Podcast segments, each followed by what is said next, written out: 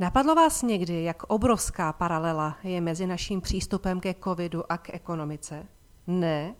Tak vězte, že to není paralela čistě náhodná. Je to důsledek našeho, tedy míněno civilizačního, přístupu k přírodním či evolučním jevům. Když bylo jaro, byla jsem otázána, co si myslím o českém úspěchu s nízkým počtem nakažených covidem, odpovídala jsem – Není proč se radovat. Země, které přijímají nejdrakoničtější regulace, mají také nejnižší počet nakažených, tedy nejmenší stupeň imunizace. A jak známo, pandemie chodí ve vlnách. Přijde tedy druhá vlna.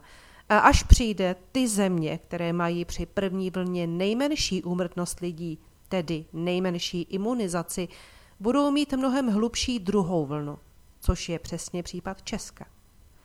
A neb masovou nákazu je možno nějaký čas odkládat, ale nakonec nás stejně dožene, protože chodí v přirozených vlnách a čím víc je odkládáme, tím prudší pak bude její náraz a současně psychicky nižší odolnost lidí.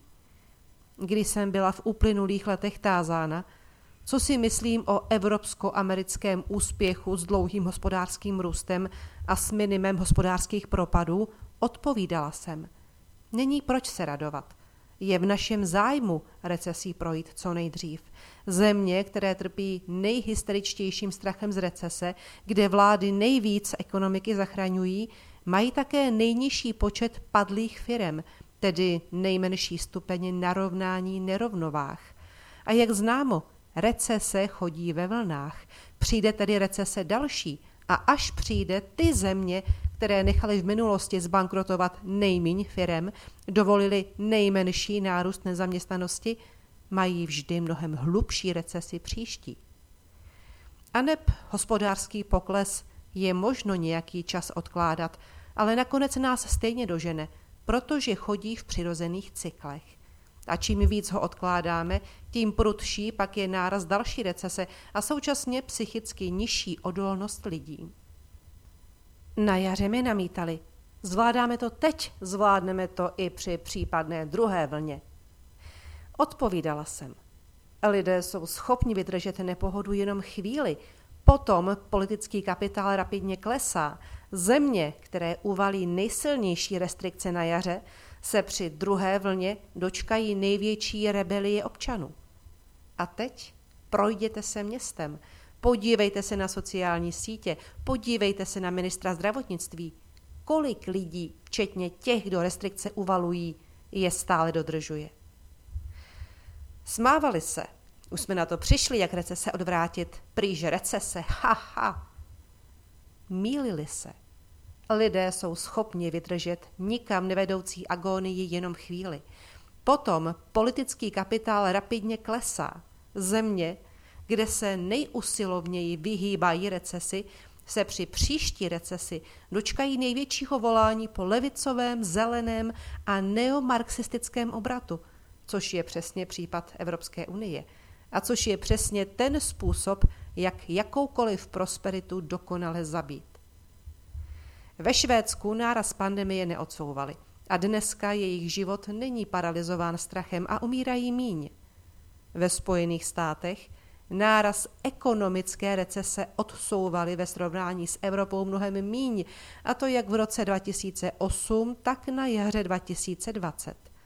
A dneska jejich život není paralizován strachem z kolapsu jejich podnikání, ze ztráty práce a jejich ekonomika už není v propadu. Je to vlastně úplně jednoduché. Nebereme si poučení z historie – kdy se lidstvu tisíckrát nepodařilo očůrat přírodní zákony, zkoušíme to po tisící prvé v domění, že teď už víme, jak na to, že jsme chytřejší než evoluce, že umíme evoluci a svobodný trh popřít, zregulovat život a tím ho zlepšit. Neumíme. Nikdy to nebudeme umět. Ani za dalších sto let ne. Vždycky znovu se spálíme. Tak to totiž je v ekonomice vždycky. Když chladný ekonomický kalkul založený na touze být efektivní a dosahovat zisku nahradíme jakoukoliv ideologií, vždycky to z logiky věci vede ke zhoršení prosperity. A přesně to se v Evropské unii stalo.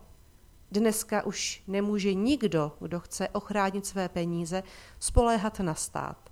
Buď by se musel spolehnout na domácí politiku, kde by se dočkal především spršky populismu.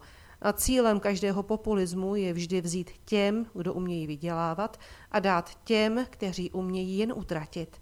Populismus je tedy nepřítelem jakýchkoliv úspor. A nebo bychom se museli spolehnout na vyšší instanci, tedy na politiku celé Evropské unie, a v tom případě bychom se zase dočkali vlny ideologie.